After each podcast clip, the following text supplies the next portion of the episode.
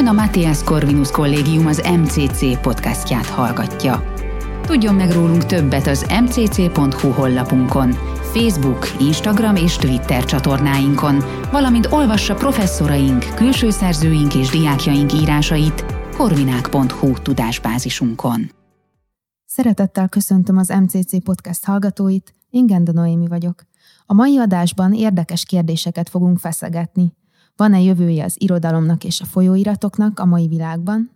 Íróvá válni, vagy születni kell, illetve olvasnak-e ma az emberek szép irodalmat? Beszélgetésünk apropója a nemrég megjelent Kárpit, mely a Matthias Corvinus Kollégium középiskolás programjának irodalmi művészeti folyóirata. Ennek kapcsán a lap egyik ötletgazdáját, Bartusz Dobosi Lászlót kérdezem, aki író, szerkesztő, kritikus, irodalomtörténész, tanár, a Magyar Művészeti Akadémia megbízott kutatója, a középiskolás program vezető oktatója, valamint számos elismerés tulajdonosa. Köszöntelek a stúdióban. Én is köszöntelek, és köszönöm a lehetőséget. Nemrég jelent meg irodalmi folyóiratotok első száma, melynek különlegessége, hogy szerzői egytől egyik középiskolás diákok a Kárpát-medence minden pontjáról. Honnan jött az ötlet? Felismertétek, hogy vannak tehetséges gyerekek, akiknek meg kellene mutatnia, mutatni a munkáit, vagy maguk a fiatalok fordultak hozzátok az elképzeléssel? Több évtizede foglalkozom már középiskolás gyerekekkel, régebben klasszikus gimnáziumi keretek között. Most itt ez a tehetséggondozó műhely egy egészen más perspektívát mutatott. De már többször gondoltam arra, hogy ezeknek a gyerekeknek, akik többet akarnak annál, mint amit egy átlagos gimnázium vagy egy átlagos közoktatási rendszer nyújtani képes, ezeknek a gyerekeknek fórumot, lehetőséget kell adni arra, hogy megmutassák, hogy tényleg mi van bennük mert azt gondolom, hogy ez a korosztály hihetetlenül kreatív, tele van energiával, tűzzel, lázzal, és nyilván olyan hatalmas nagy kérdések foglalkoztatják őket, amik mondjuk úgy az élet nagy kérdései ebben a korban, és amelyek tulajdonképpen a művészeteken keresztül, mint egyfajta ilyen levezető csatornán keresztül azt gondolom, hogy nagyon sok gyógyító erővel bírnak. Ráadásul ugye nem először csináltam már ilyen folyóiratot gyerekekkel, többször is több helyen voltak próbálkozásaink, éveken át működő lapokat hoztunk létre, köztük olyat is, amelyik országos terjesztésű lappá is kinőtte magát. Szóval voltak előzmények, tapasztalatok a gyerekek képességeit illetően, egy ilyen folyamat elkészítését illetően, és az elmúlt egy évben, mióta az MCC-nél dolgozom, nagyon sok diákot megismertem a Kárpát-medence minden területéről, és láttam, hogy nagyon sok olyan diák van közöttük, akikben hatalmas potenciál van ilyen területen is. Úgyhogy felvetettem ezt az ötletet, és nagyon pozitív fogadtatása volt az MCC vezetősége részéről. Úgyhogy belevágtunk, és az első lapszám valóban április elején kijött, és nagyon elégedettek vagyunk vele, tulajdonképpen ezt nyugodtan mondhatom minden megközelítésből. Bár azért azt is meg kell mondanom, hogy nem tudtam, hogy mibe vágom a fejszémet, pedig azt hittem, hogy tudom. Csak hát az eddig készített lapokat mindig egy iskola diákjaiból szerveztük, most pedig van olyan szerkesztő kislányom, aki Bukarestben él és tanul. Vannak diákjaim az ország másik feléről, Pécsről, Szegedről, természetesen Budapestről, Debrecenből, tehát egy, egy egészen másfajta kihívást jelent, úgy összerakni és megszerkeszteni egy ilyen lapot, hogy az egybeálljon, miközben a gyerekek fizikálisan nincsenek egy helyszínen. Persze tudom, hogy ma már ebben az online office világban ez nem annyira különleges, de azért egy ilyen folyamatnak a, az összeállításához azért nagyon sokat számít az, hogy, hogy tudunk-e napi kontaktban lenni a gyerekekkel, és ebben ezek az ilyen online alkalmak, amikkel próbálunk együtt dolgozni, azért nem tökéletesek. Úgyhogy ezért az is a fejemben van, és most már két ilyen alkalmon túl is vagyunk, hogy úgynevezett szerkesztőségi hétvégéket, kirándulásokat, szakmai utakat szervezek a gyerekeknek. Egyszer voltunk Debrecenben, és most jöttünk haza pár napja a Kolozsvárról, ahol gyakorlatilag egy háromnapos intenzív munka folyik, úgy is mondhatnám, hogy a, a lap letisztázása itt ez alatt a pár nap alatt megtörténik, és ezek annyira intenzívek és hatékonyak, hogy azt mondhatom, hogy szinte ez a három nap, ez többet dob alapon, mint az előtte lévő két hónapos táv kapcsolat. Vannak azért a labban egészen bensőséges írások is, amik szerelemről vagy más mély érzésekről szólnak. Ehhez óriási bátorság kellhet, hogy valaki megmutassa a világnak őket. Volt-e félelem a diákokban, hogy nyilvánosságra hozzák az írásaikat? Ja, nem találkoztam ilyennel. Tehát van bennük egy egészséges önmagukat megmutatni akarás, és, és egyetlen egy olyan írás sem volt, ami, aminél felvetődött annak a kérdése, hogy esetleg ezt csak magunk között használjuk és ne publikáljuk. Sőt, inkább azt kell, hogy mondjam, hogy, hogy ezek a gyerekek nagyon talpra esetten bátran hozzák a, a legbelsőbb dolgaikat is. És hát nagyon sok ötlet van, hogy mit, merre, hogyan. Mi ugye egy negyedéves lapként definiáljuk magunkat, mindig tematikus számokat jelentetünk meg, és igazából azért maga a lap szerkesztése nem úgy zajlik, hogy, hogy mindenki küldi az írást eszetlenül, ami éppen eszébe jut, hanem előre alaposan átgondoljuk, hogy milyen típusú írásokat, milyen témájú írásokat szeretnénk alapba látni, különösen, hogy rovataink is vannak, és ezeket a rovatokat nyilván a rovatnak megfelelő tematikával kell feltölteni. Manapság, ha önkifejezésről beszélünk, a legtöbb tinédzsernek a TikTok vagy a közösségi oldalak jutnak eszébe, és a legtöbben, ahogy egyébként most mi is, online platformokat választunk a tartalomgyártásra. Miért volt számotokra mégis fontos, hogy egy nyomtatott, kézzelfogható művet hozzatok létre? Nagyon örülök ennek a kérdésnek, köszönöm. Valóban talán kifutóba van az a világ, amikor a, a nyomtatott sajtónak van jövője. Valahogy én mégis azt képzelem, hogy eltűnni sohasem fog. Rengeteget használom én is az internet világát, ma már nyilván ez kikerülhetetlen, de meggyőződésem, hogy szükség van ezekre a kézzelfogható produktumokra is. Egészen más az egésznek a, a légköre abban a pillanatban, hogy az ember érzi a, a nyomdából kikerült papírnak az illatát, hogyha ha kézbe tudja fogni azt a azt a sajtóterméket, amelyikben látja a saját nevét. Van ennek egyfajta romantikája, azt gondolom, mindenféle szempontból. Valahogy talán azt érzem, hogy a, az internet világa mindent elbír.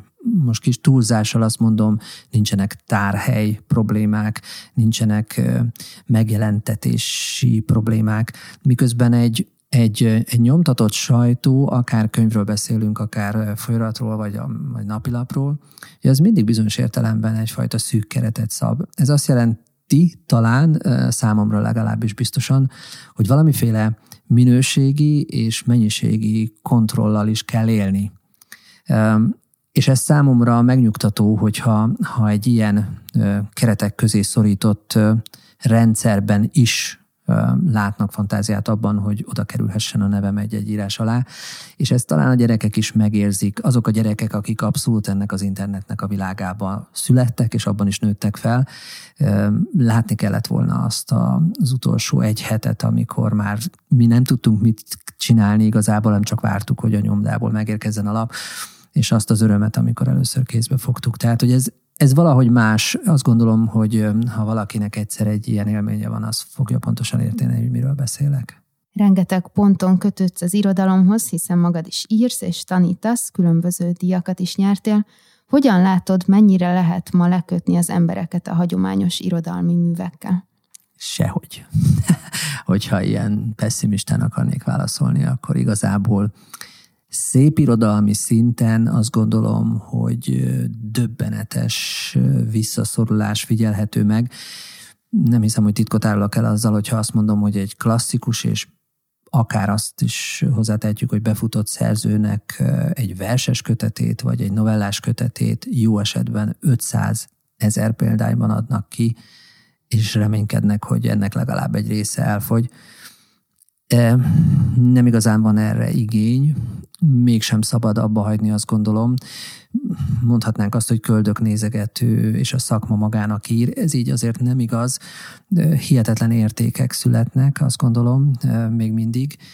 És, és az egyik költőbarátom, Halmai Tamás mondásával élve azt gondolom, hogy az irodalom akkor is gyógyít, hogyha nem vagyunk betegek. Nem csak az gyógyítja, aki ír, azt mindenképpen, de azt képzelem, hogy azokat is, akik olvassák ezeket a szövegeket.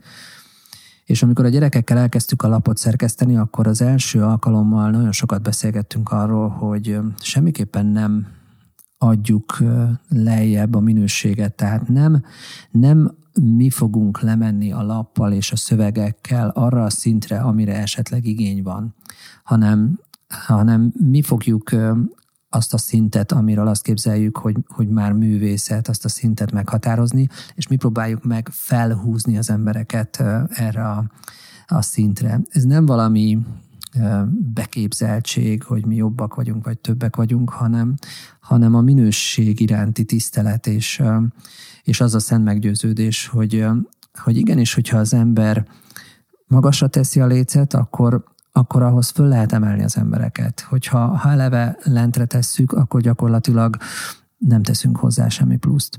Úgyhogy, úgyhogy olyan lapot akartunk, és magam is, amikor írok, erre törekszem, hogy nem feltétlenül lesz belőle kasszasiker, nem feltétlenül fogják, nem tudom, negyedik, ötödik kiadásában is még tömegek vinni ezeket a példányokat, de hogy, hogy nem szabad, hogy ez legyen az elsődleges szempont. Sokan törekednek az irodalom tanítás megreformálására, Egyesek teljesen elhagynák a régi nagy klasszikus műveket, mint az egri csillagok vagy a kincskereső kisködmön. Te mit gondolsz, van helyük az oktatásban? Azt képzelem, hogy, hogy a, a szövegeink, a, a minőségi irodalmi szövegeink nem mehetnek ki a divatból, viszont hangsúlyokra azért figyelni kell nem ragadhatunk bele a, a régi nyelvezet nehézségeibe, meg kell találni azokat a fórumokat, azokat a, a mai nyelven szóló műveket, platformokat, amiken keresztül újra meg lehet szeretetni az olvasást. És hogy egy picit ellent mondjak magamnak, talán soha nem olvastak annyian, mint ma, csak az a kérdés, hogy mit, és hogy honnan. Mindig szoktam mondani azt a példát, hogy a, a régi úgynevezett analfabéta világnak a, a társadalmában ezek a nagy színes olvasókönyvek tulajdonképpen a templomfalak voltak, amiket annak idején telefestettek a Bibliából vett jelenetekkel, és a papa vasárnapi miséken, amikor prédikált, akkor tulajdonképpen ezekről a képekről prédikált. Mivel az emberek nem tudták elolvasni a Szentírásból a történeteket, ugye sokkal több könyv nyilván egy egyszerű, átlagos falusi parasztembernek nem is volt a birtokában, ezért ezeken gazdagodott, ezeken épült, ezeken a történeteken keresztül.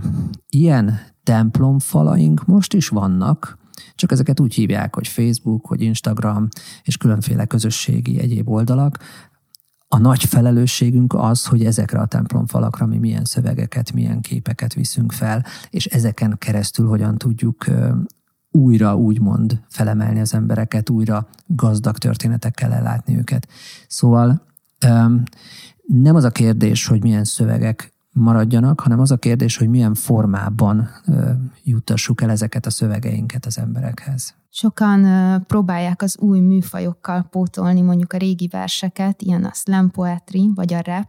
Szerinted ez jó alternatívája a lírai műfajnak? Ha nem is alternatívája, de én abszolút támogatója vagyok annak, hogy keressük mindig az új hangot, az új formát, az új nyelvet ne aláfölé rendelő viszonyt határozzunk meg, hanem mellé rendelő viszonyt, tehát maradjon meg a klasszikus, a régi, de lehessen nyitni új utak felé. Én ennek mindig is támogatója voltam, és nagyon izgalmasnak tartom ezeket az új műfajokat, és biztosan meg lehet szólítani vele egy halom olyan fiatalt, aki amúgy soha az életében nem venne a kezébe mondjuk egy klasszikus verses kötetet.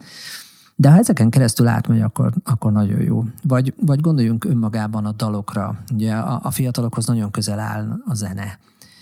és nem csak maga a zenei része, hanem a szöveges része is bizonyos megközelítésből. És ezek nagyon jól oda-vissza fordíthatók, ha ezt lehet így mondani, hogy, hogy egy, egy dalból tulajdonképpen, ha levesszük a dallamot, akkor, akkor egy vers marad.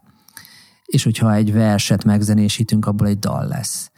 És ilyen értelemben azt gondolom, hogy ezek a művészetek, ezek olyan határterületei egymásnak, amelyek, amelyeknek a, ezeket a közös egymásnak támasztott vállait, ezeket támogatni kell, ezeket erősíteni kell. Tehát, hogyha ha a slam poetry megszólít embereket, és, és visz minőségi szövegek felé, akkor hadd menjen. Kicsit térjünk át a folyóiratokra, hiszen talán némi magyarázatra szorul a műfaj, mivel se nem könyv, se nem napilap, hetilap. Mitől különleges a folyóirat, mint formátum? A folyarat gyakorlatilag akár havi, két havi, negyedéves folyaratról beszélünk. A magyar irodalom szempontjából, a magyar irodalom története szempontjából azt mondhatjuk, hogy mindig is meghatározó volt. Hogyha egy kicsit túlozni akarnék, azt mondanám, hogy a, a magyar irodalom folyaratirodalom olyan szinten, hogy nem csak versek és novellák vagy eszék szintjén, hanem akár a, a klasszikus nagyregények szintjén is, hiszen rendszeresen közölnek a folyaratok regény részleteket is fejezetenként szinte lehozzák, és ez mindig is így volt. Ez talán összefügghet, vagy legalábbis az én fejemben mindenképpen összefügg azzal, hogy a magyar irodalom nálunk ráadásul kávéházakhoz is kötődött, és ez a kávéházi irodalomhoz egyrészt az írások elkészülésének egyfelől egy helyszíne, másfelől viszont egy, egy olyan kötetlenebb klubformátuma, ahol gyakorlatilag kézbe lehetett fogni minden megjelent folyratot napilapot, és ott az alkotók nem csak létrehoztak valamit, hanem volt lehetőségük megbeszélni is ezeket a, az éppen kijövő alkotásokat, írásokat. Talán egy kis túlzással a régi kávéházak lehet volna a mai plázáknak megfelelő helyek, ahol, ahol enni lehetett, ahol, ahol olvasni lehetett, ahol találkozni lehetett emberekkel, ahol mindenféle egyéb üzlethelyiségeket is berendeztek, ahol voltak játéktermek, tehát hogy igazából volt egy ilyen közösségépítő helyszínük. Most ilyen értelemben ezek a kávéházak ráadásul bizonyos folyarat műhelyeknek is helyet adtak, tehát így kötődtek bizonyos körök egyes kávéházakhoz, és azok ezeknek a folyóiratoknak egyfajta fészkei voltak. Úgyhogy én azt képzem, hogy a folyóirat az a csapatban repülésnek valamiféle otthona, és pláne induló művészeknél, alkotóknál ez óriási segítséget jelent. Ha az ember úgymond szabadúszóként csak úgy publikálgat, az úgy soha nem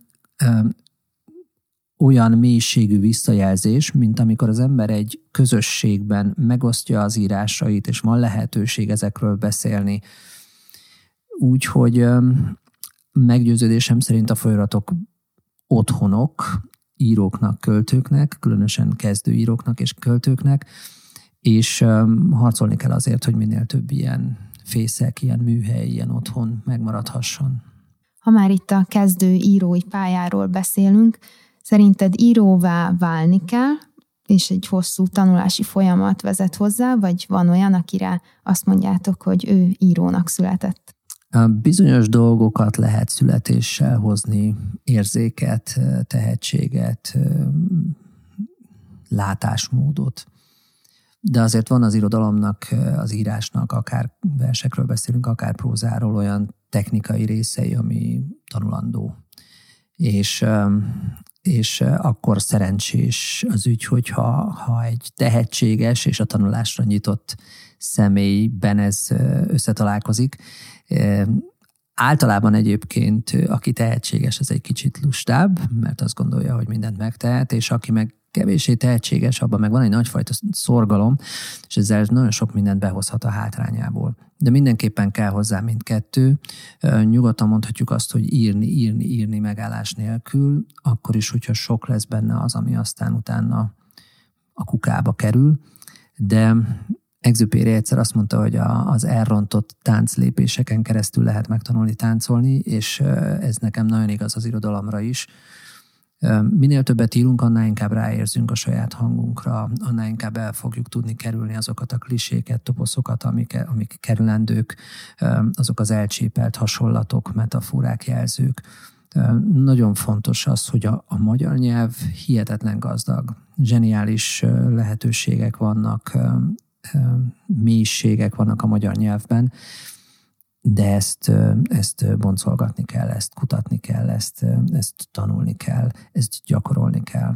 És erre ad lehetőséget, azt gondolom, amikor, amikor közvetlenül megosztjuk egymással, és, és a külső szem meglát esetleg olyan dolgokat, amiket mi már nem veszünk észre, hanem ösztönösen leírjuk. És itt az MCC középiskolás programjában van rá lehetőségetek, hogy oktassátok a fiatalokat, akik érdeklődnek az írás iránt? Igen, a középiskolás programnak több olyan fóruma is van, amiből a Kárpit tulajdonképpen csak egy, egy diák projekt, tulajdonképpen ez azért elég szakmai, tehát ide a gyerekek nyilván pluszban jelentkeznek, vannak olyan diákok, akik csak szerzőként, és vannak olyanok, akik szerkesztőként, tehát ők nem csak a szövegekkel dolgoznak, hanem magának a lapnak a kialakításával is akár rovat felelősként, de van olyan diákom, aki konkrétan a teljes lapot a saját grafikáival látja el, tehát ő az illusztrációban is fantasztikusat alkot. De ezen kívül is van lehetőség, van olyan e-learning kurzusunk, amelyiknek a keretén belül az irodalom másképp úgymond ez a, ezzel a címmel megközelíthető.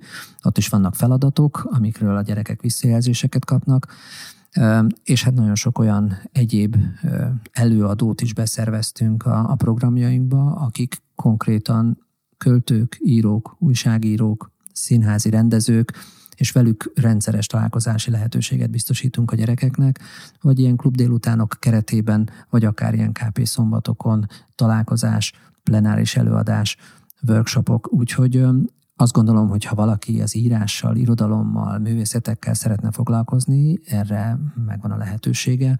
Bizonyos értelemben én, mint a KP-nek az egyik vezető oktatója, pontosan ezért a területén felelek. És mi a hosszú távú tervetek a Kárpittal? Vannak ambiciózus ötletek, még újdonságok, amire számíthatunk? Hát egyelőre szeretnénk túlélni az első számot. Ez egy bátortalan kicsi vágy amire azt gondolom amúgy, hogy teljesülni is fog. Mert hát azért azt is látni kell, hogy ugye egy középiskolás generációval dolgozni annyiban is nehéz, hogy a gyerekek jönnek, mennek, ugye leérettségiznek, elmennek, tehát nem az van, hogy itt lesz egy kialakult, stabil csapat, akikkel aztán most a következő 5-10 évben együtt dolgozunk, hanem szinte folyamatosan pótolni kell a kimenő gyerekeket, és újra kezdeni mindent mindig az elejéről. És nyilván ebben azért nagyon sok bizonytalansági tényező van, hogy lesz-e mindig annyi olyan lelkes, tehetséges gyerek, akivel ezt meg lehet valósítani. Szóval, hogy ez a része miatt azért én olyan nagyon bátran nem mernék előre kacsingatni, de azért, azért közben azt is mondhatom jó szívvel, hogy mondjuk ezen a már említett Kolozsvári hétvégén a következő hat számnak a tematikáját átbeszéltük, már az őszi-téli számhoz írások készülnek, tehát, tehát azért próbálunk előre tervezni, és titkon van olyan tervünk is, hogy majd, mint a híres nagy lapok, ilyen lapbemutató rendezvényeket szervezzünk, ahova egyfajta beszélgető jelleggel, akár az MCC Festen, akár valami más rendezvényen, vagy lehetőségünk lesz ilyenre. Meglátjuk, jó volna közösséget építeni e köré, a, a lap köré, úgyhogy, úgyhogy sok elképzelés és ötlet van. Most egyelőre még azért nagyon az elején járunk. Sok sikert kívánunk akkor a Kárpit folytatásához, és köszönöm a beszélgetést Bartusz Dobosi Lászlónak. Én is köszönöm, és további szép napot nektek. Köszönjük, hogy meghallgatta ezt az MCC podcast epizódot. További híreinket és tartalmainkat megtalálhatja az mcc.hu honlapon, valamint Facebook, Instagram és Twitter csatornáinkon. Professzoraink, külső szerzőink és diákjaink írásaiért keresse fel korvinák.hu tudásbázisunkat.